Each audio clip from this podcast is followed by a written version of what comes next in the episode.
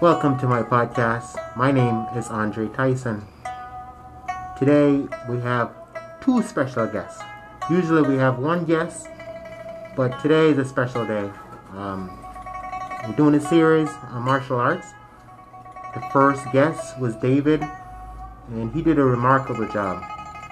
And you can see that he was very knowledgeable in the things that we talked about, different principal martial arts, where did it originated from.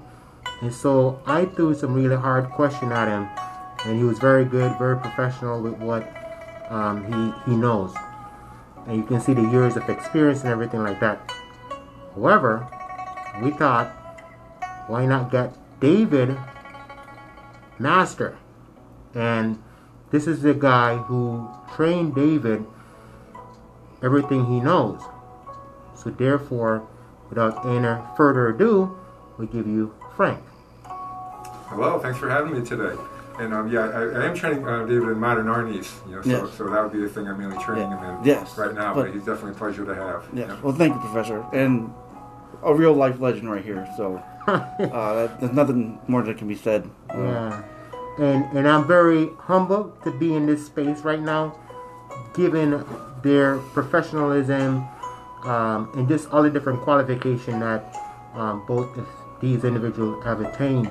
And as I come into um, Frank or Sensei um, studio, I can see all the awards, qualification upon numerous qualifications. So I know this is the real deal. And, and so, without any further ado, Frank, um, would you like to share a little bit about, you know, the type of work that you do, who you are, so that way we kind of get to know more about, you know, who you are. You're the legend, but at the same time too, give us, you know, a little bit about who you are. Yeah. Yeah, sure. So when I was a kid, I was really big into athletics to begin with. Like I really loved baseball, and I played baseball from little league through intermediate and high school, and a little college, and semi-professional. Um, so I've always been very athletic. I swam competitively. I weightlifted. Um, I tried judo when I was a kid, and, and I did that for a little while, but I took more to baseball. So honestly, I, I stayed more with baseball. Um, but me and my dad used to watch Kung Fu with David Carradine, and I really loved that show. And you know, I see martial arts like Bruce Lee and all that. So it, I really didn't get more into it until I'd say around high school, and that's when I got deeper into it. Um, a friend of mine was a black belt in Kempo karate, and he asked me one day, "Hey, do you want to spar?" So I thought, well, I'm pretty athletic. I weightlifted, swim, and run. So how bad could I do? Well, when I sparred him, I was just amazed. He was very strong, but fast and flexible, and I couldn't defend myself as well as I thought I could. Um, and that, that taught me a lot. So I thought it would be fun to maybe secretly join a school and learn how to do karate and not tell him. And then I would spar with him and get better and better and better. Wow. And then one day he sat down and he goes, I can't believe how good you got. How'd you get so good? So I finally told him I joined the school secretly. Um, and he just laughed, you know, he just laughed. Yeah. Um, so I did it informally for a while with him before I, before I joined a formal school. Okay. So I was always very big in athletics, but then you know martial arts kind of really took the center stage. I'd say around the end of high school. Oh, okay. Yeah. A- And and for you, David, uh, what was it like growing up as a kid, and when did you get introduced to uh, martial arts? Uh, well, I my uh, my martial arts experience actually was I was probably my early twenties, um, and uh, much the same way as Professor. I mean, uh, I don't think there's a lot of people that can say that Bruce Lee didn't affect their perception of martial arts. You know, so I think I think um, you know. As a kid, my dad and I watched a lot of Bruce Lee stuff. You know, I, and he only did you know four or five movies and he did the Green Hornet, you know, and he showed we watched reruns of the Green Hornet, and um, so that that early on informed me about um, my per- perception. But then, you know, actually training in martial arts, um, it's it's a you know people you know they say they want to be Bruce Lee, and they don't understand how hard uh, Bruce Lee worked, Right. you know, and, and then the real work it takes to get to attain rank and and uh, proficiency in punching and striking and all those things. So I was in my early twenties. Yeah. So it's funny for me. Um, the only um, experience or how I got introduced to martial arts was there's these guys who own these convenience store, and they'll also have enough space in the back where they will create a movie theater.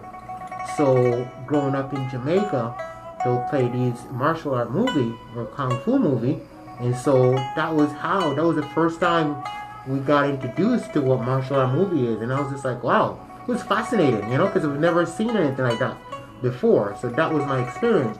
But beyond that, that's as far as I go. So I never trained, but over time, you know, really watching the movie and, and, and learning as much as I could about the, the art and, and just everything that has to go with the people and everything like that. That's basically as far as, you know, my experience. Now, um, so as you guys are learning all this stuff, right? Um, who did you train under? Who was your sensei in terms of training all these principles, all these different moves and, and skills and stuff like that? Well, for me, you know, when I, when I told you I joined that school, you know, I just kind of randomly picked a school. I really didn't know a lot about it. Oh. Um, it was just I was driving down the road and saw a karate school, so I stopped in and I signed up. And I liked it okay. But then one day a different teacher walked in and he just carried himself in a little different way and he fought better than anybody I've ever seen and he knew more. And a little voice in my head said, if you want to be good, follow that man. And his name was Eric Alexander. And um, I just started to follow him. So I'd say he was my first really like main teacher that really inspired me. And he taught me how to fight and my basics and my philosophy. And um, I trained intensely with him for five years. Okay. Um, and then he introduced me to Remy Presas, who's the Grandmaster of Modern Arnis. And uh, when Eric moved out west, then I became Remy Presas's student.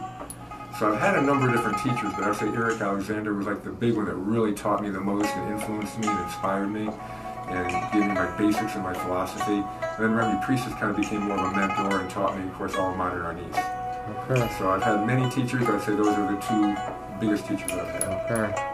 And, and for you, David, what was um, who were your teacher or My- instructor? my like like professor uh, I you know at the time I wasn't real sure about um, styles or Okay. or lineages um, so my, my first um, teacher was Ken Grimshaw and he trained in uh, Wah Lum uh, Kung Fu which is uh, a really old uh, praying mantis uh, style um, re- really old I mean uh, you learn a lot of forms um, and a lot of it is based in um, you know trapping. which is Trap. I'm not sure if you know what the trapping is, but um, um, it's you know grabbing someone and putting them in a position where they can't hit you, Oh, Um, okay. and and grabbing. And so that was my first system, and then uh, I trained in uh, Choy Li Fut Kung Fu, which is um, in China.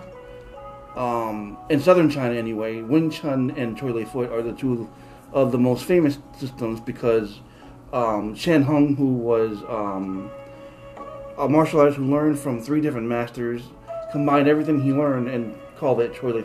Name- Uh, he named it the system after his three masters, Choy Li Fut.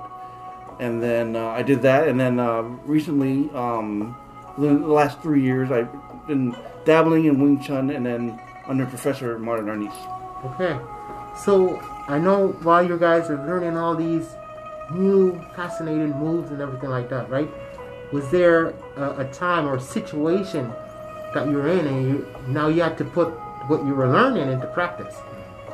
Um, I haven't had to as far as actual self-defense goes, Mhm. but I feel like what I've learned from martial arts I use every day. Okay. You know, I've learned um, a lot of self-confidence and Okay. discipline. Um, I've learned to focus, um, awareness around me. You become very aware when you train in martial arts in your space around you, um, and you just have more of a calmness about you.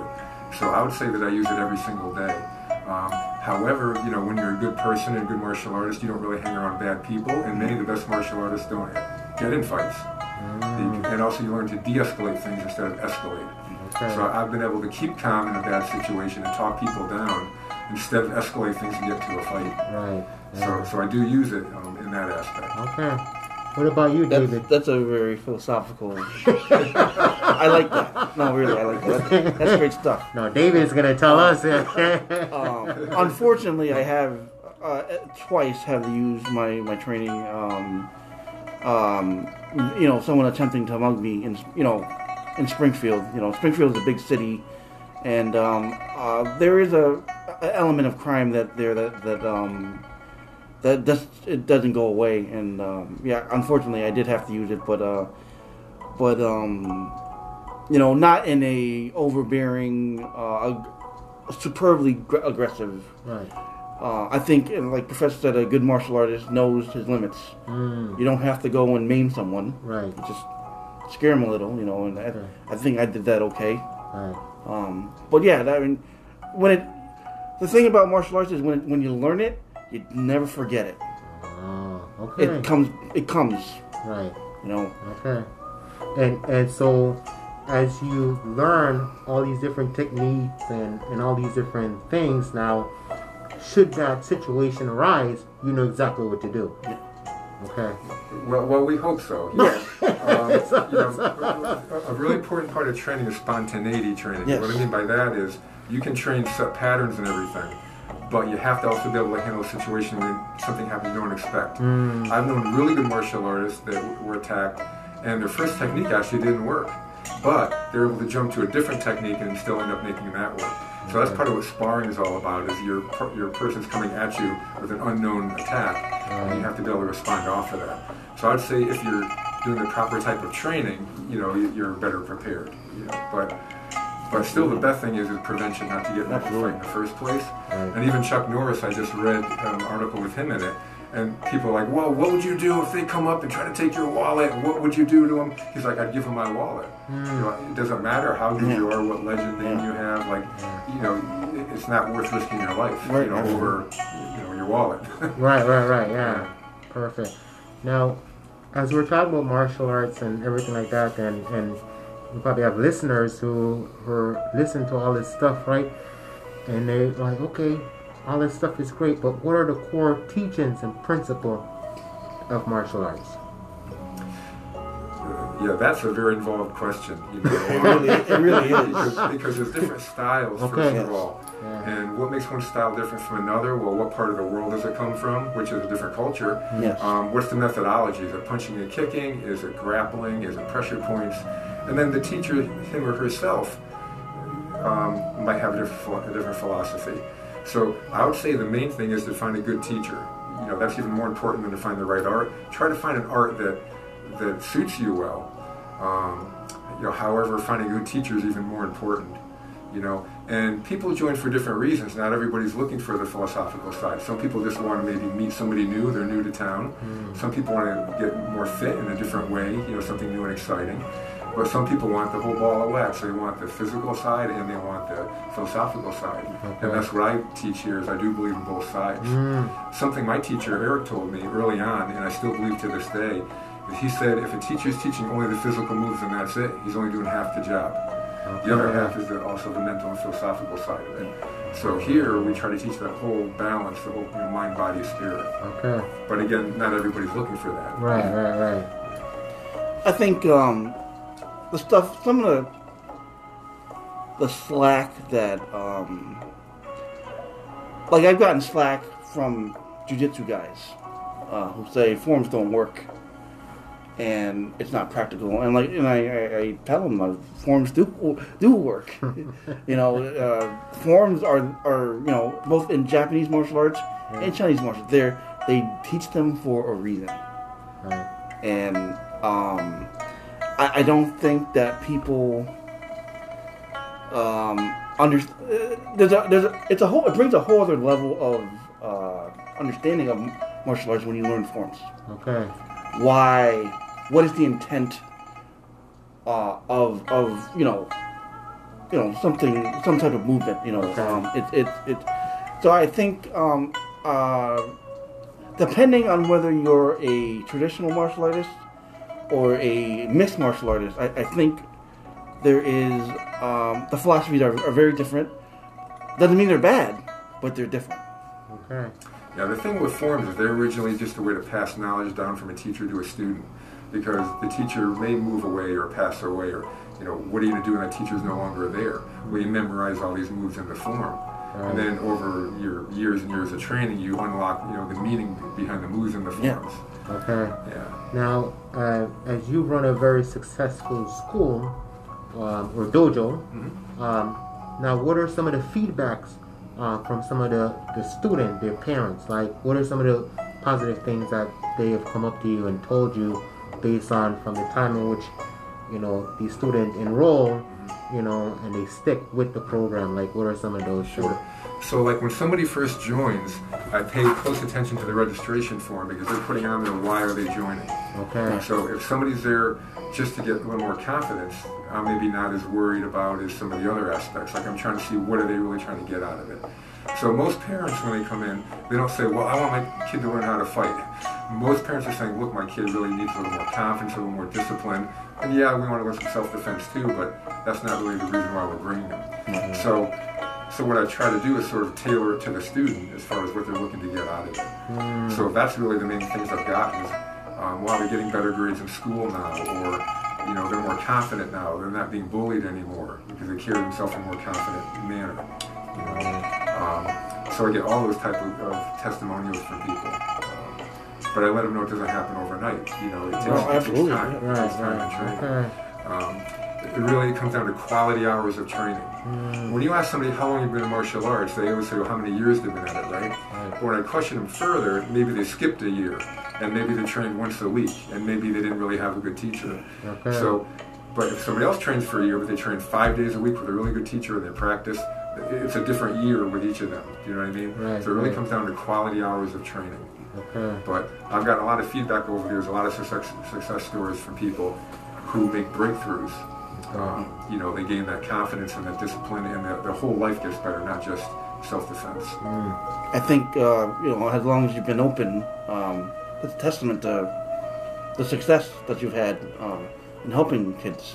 I think I think it's awesome. Yeah, we opened it in 1993, and I thought, you know, if I can make it three to five years, that would be just amazing. I really didn't see beyond five years because it's hard to keep a karate school going. I never thought I'd be looking back on almost 30 years, saying, well, I've been open almost 30 years now.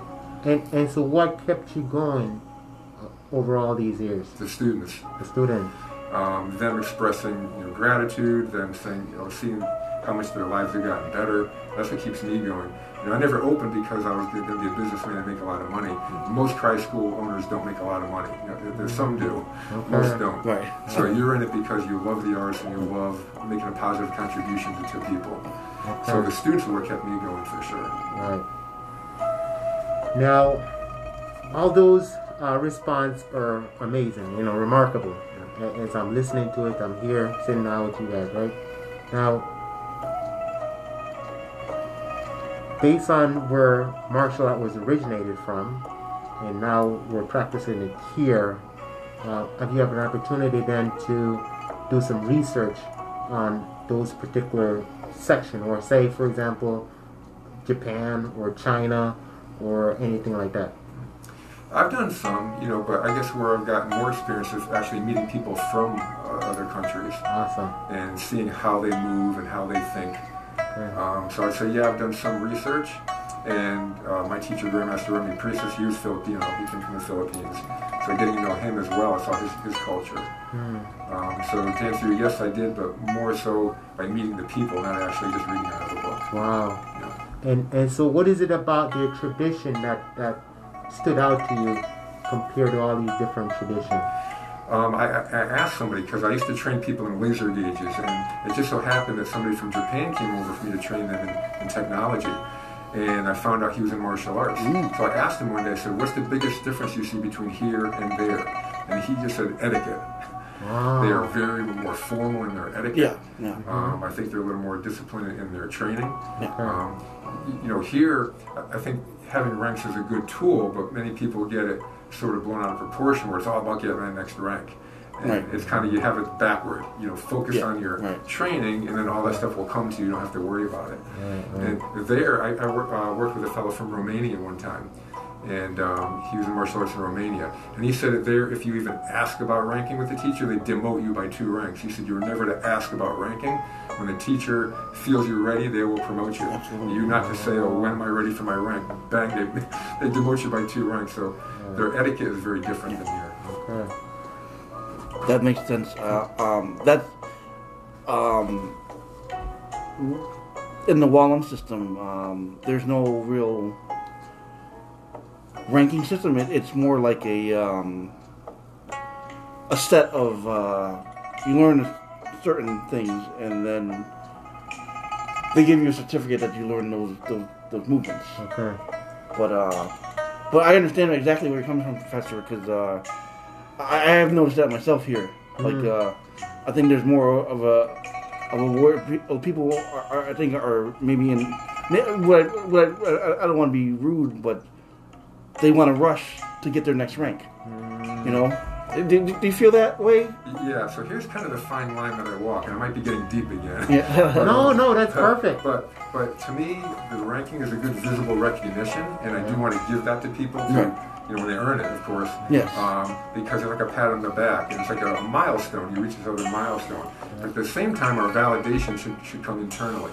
Right. We shouldn't have to seek our happiness outside of ourselves. Right. We should feel good within ourselves, and that's where true validation should come from. Absolutely. Is internally. So I kind of walk that fine line. I try to say, hey, good job, keep up the good work. But at the same time, you know, be confident within yourself, and you don't need the external things to be, you know, to be happy or feel confident. Wow. That that's that's a great way of having that perspective. Yeah. Because that way it kind of you know have you focus on the right things and. Because you know you earned it. Right, Yes. exactly. No. Not a participation trophy to say, oh, he, pa- he showed up, Yeah. but he actually put the work in, Yeah. and this is the result. But the reason a lot of people are unhappy or spiritually kind of empty is because they're trying to get their validation from external things, Right. from mm. people or things or money or that next rank. And you can't get happiness that way. It has to be internal. Right.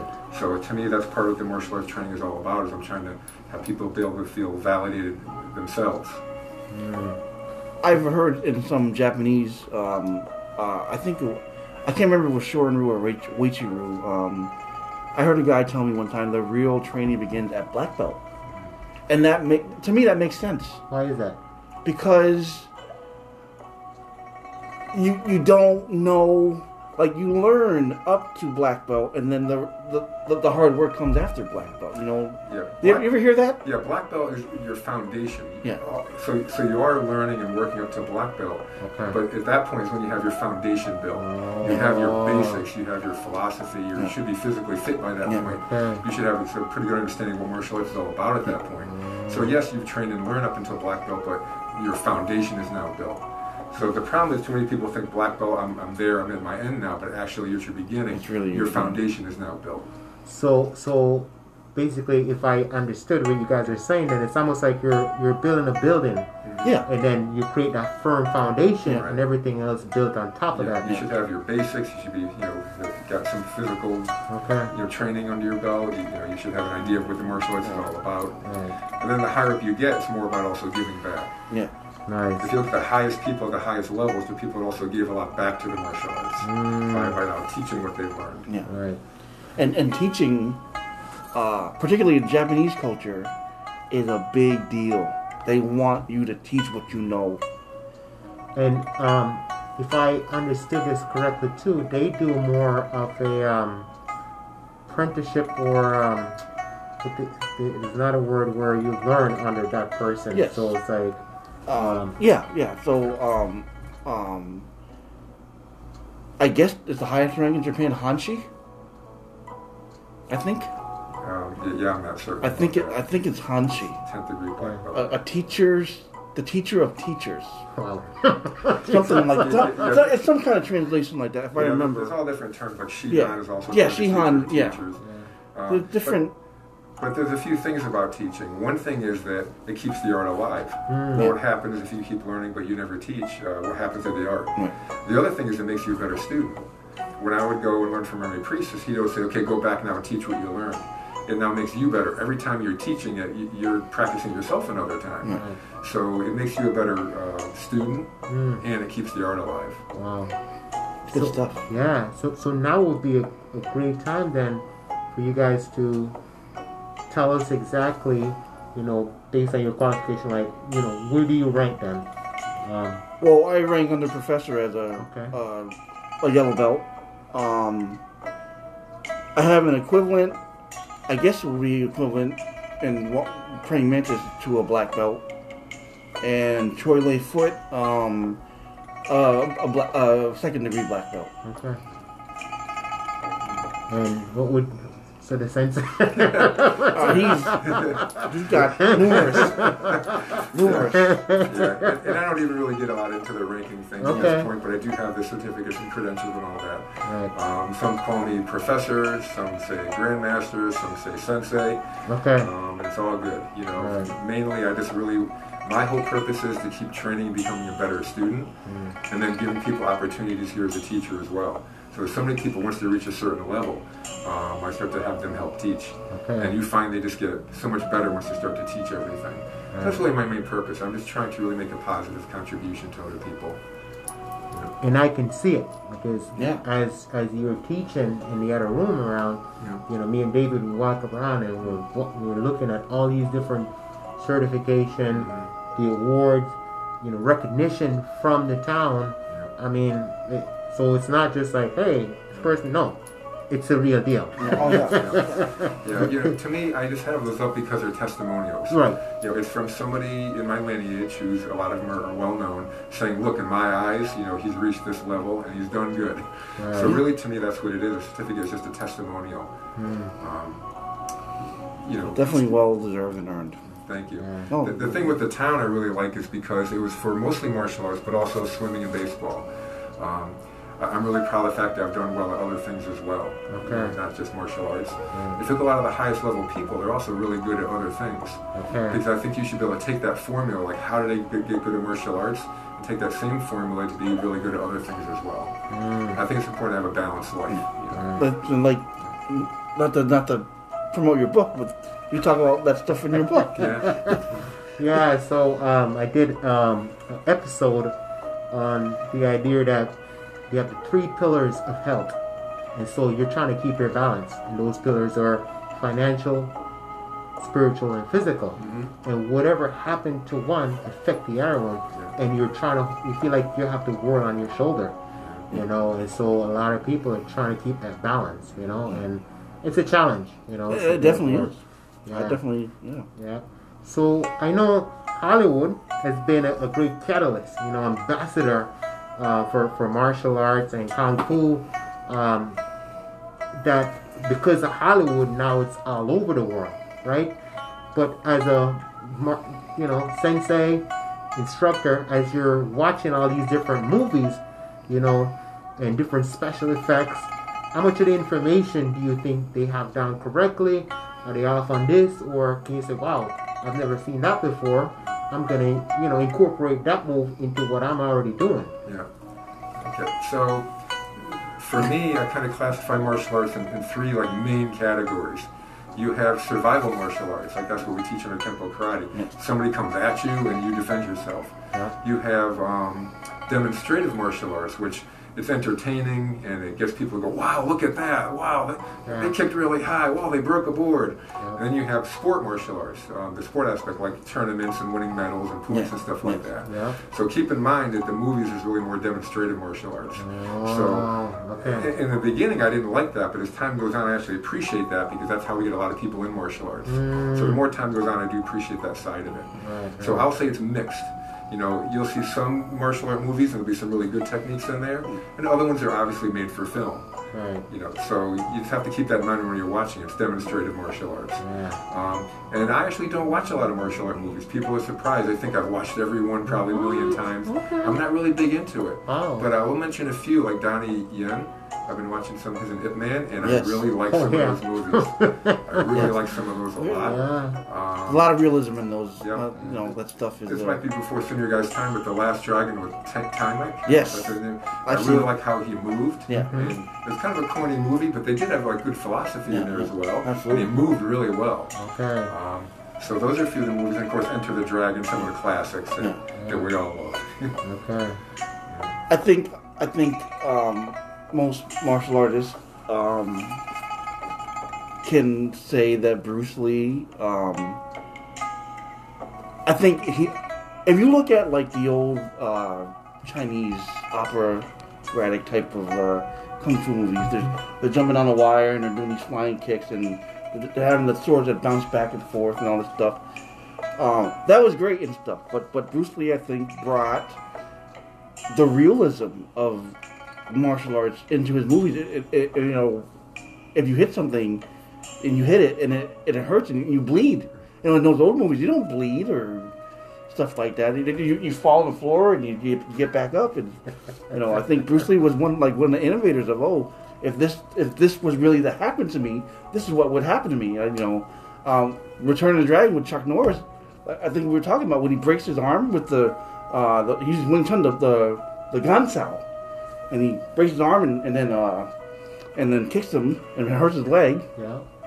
That's real Wing Chun that he's using on Chuck Norris. And when he backs him into the corner of the wall, that's Wing Chun he's using, and that- that's real stuff. Like that's, I like that. That stuff is, I think, fantastic. Right. And if you really did, you know, hit someone that hard and break their arm, you could, if you understand the philosophy of the art. So I, I think, I think a lot of people looked to him at the time, you know, especially after he died, uh, uh, to, to the, the realism. Um, and I think, I think now movies, movies now are, are working more realism type stuff, but um, it, it's definitely a different, um, a different feel than, you know, the '70s and '60s uh, martial arts movies. I think. Right, right. Now, um, to follow up from that, now um, Bruce Lee is gone, even though he is probably the most the most iconic image and figure, you know, with martial arts. Now, um, is there anyone else that you guys would be like, you know, that person right there, you know, stood out, who's basically carrying, because it's almost like Bruce Lee stopped, because there's no more movie that's being made with him. But who else do you guys think, like, based on I know you don't watch a lot, of, but don't you know, watch a lot, based on Probably the same names everybody's heard. You know, Okay. I like some of the original Steven Seagal movies. Yes. Uh, John Claude Van Damme, Yeah. his first movie or two I liked. Uh, Jet Li, you know, he's Mhm. pretty impressive. Donnie Yen, uh, Yeah. liked him a lot. Um, yeah, of course, Chuck Norris. Absolutely. Of course, he was a real deal. No, he was a real- He could oh, real fight. Yeah, he- oh yeah, he was, he was, he was a bad man. Yeah. He was a bad. I think he still kicks great. You know, he's he's what seventy-seven. At least. He still kicks Maybe more. high. yeah. Great kick. Great Well, kicks. You know, what's funny is um, I know you know uh, we have more, you know, to this particular episode, but for the sake of time, we're probably gonna cut it short. But we're, we're gonna get into some of that, you know, Chuck Norris, you know, because we me and David were talking like, do you feel like he get the recognition that he should? You know, kind of like pushed aside, even though he's done a lot of movie where you know he's doing his kicks and stuff like that. But um, here's the other question that I wanted to ask.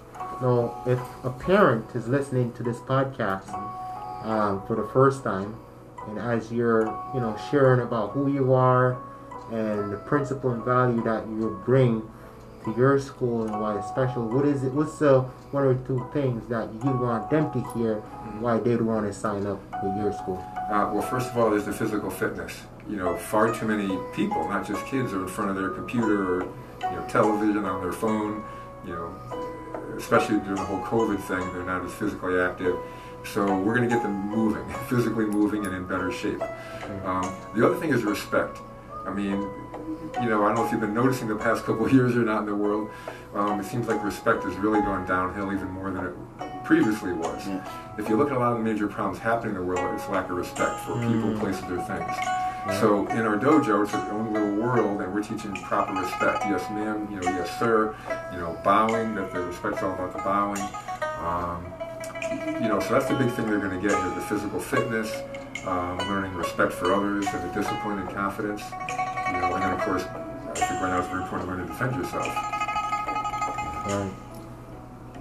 And, I no, I, I agree. I agree with everything you said. Uh, Alright, so I think respect is a, a huge thing in, in martial arts.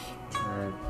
And um, so if someone wanted to get in touch with you, you know, what's the address, location that you'd want to give out? Yeah, sure. So I opened up in 1993, and the name is uh, Cromwell Martial Arts, and we're currently at 871 Newfield Street in Middletown, Connecticut. Um, I can be reached at um, 860-632-8188, and my email address is c, like in Charlie, martial art at gmail.com. So there's all different ways, or just Google my name, Frank Shekosky, and you'll find me all over the place. And I'll also put that in the description down below. Perfect. Do you also offer any um, online classes like Zoom? We do, yeah. When COVID hit, you know, about a couple of weeks in, I, all of a sudden I started to think, wait a minute, this thing's going to go a lot longer than two weeks. What am I going to do? So I reached out to some of my colleagues, and it turned out they were doing Zoom. Now at that point, I never even heard of Zoom. I didn't know what it was. But I got a really fast education on it because I had to. Right. Um, so most students are now coming in in person, but we still have um, Zoom classes online, Okay. and some people are still doing it via Zoom. Yeah. So I do group classes and private lessons now on Zoom if people want to do that. Alright. So, any last thought before we wrap up, David? Anything else you Uh, want you, you, you do the uh, distance learning as well, still, right? Uh, well, mostly through the Zoom, yeah. Oh, and I have DVDs also. Yeah. Oh, so- yeah. so, that's yeah. what I meant. The, the yeah, DVD, so, yeah. so many people around the world and some outside, yeah, outside the country, um, ordering DVDs, and it shows everything we do step by step. Okay. So that's another way some people are learning. Nice. All right, so that's it um, for this particular segment. We do have a follow up, and um, I learned a lot from this particular episode. And thank you guys for taking time out of your busy schedule to listen, but then also listen to learn, and also to be educated from some of the things that uh, was discussed today. I walk away feeling like I've learned a lot more, and I, I want to thank Professor or Sensei, Thank you. like David too, and, and for to sit down and, and to really have this discussion. So thank you again to all my uh, listener and my sponsor. Appreciate and love you guys, and I'll see you on the next episode.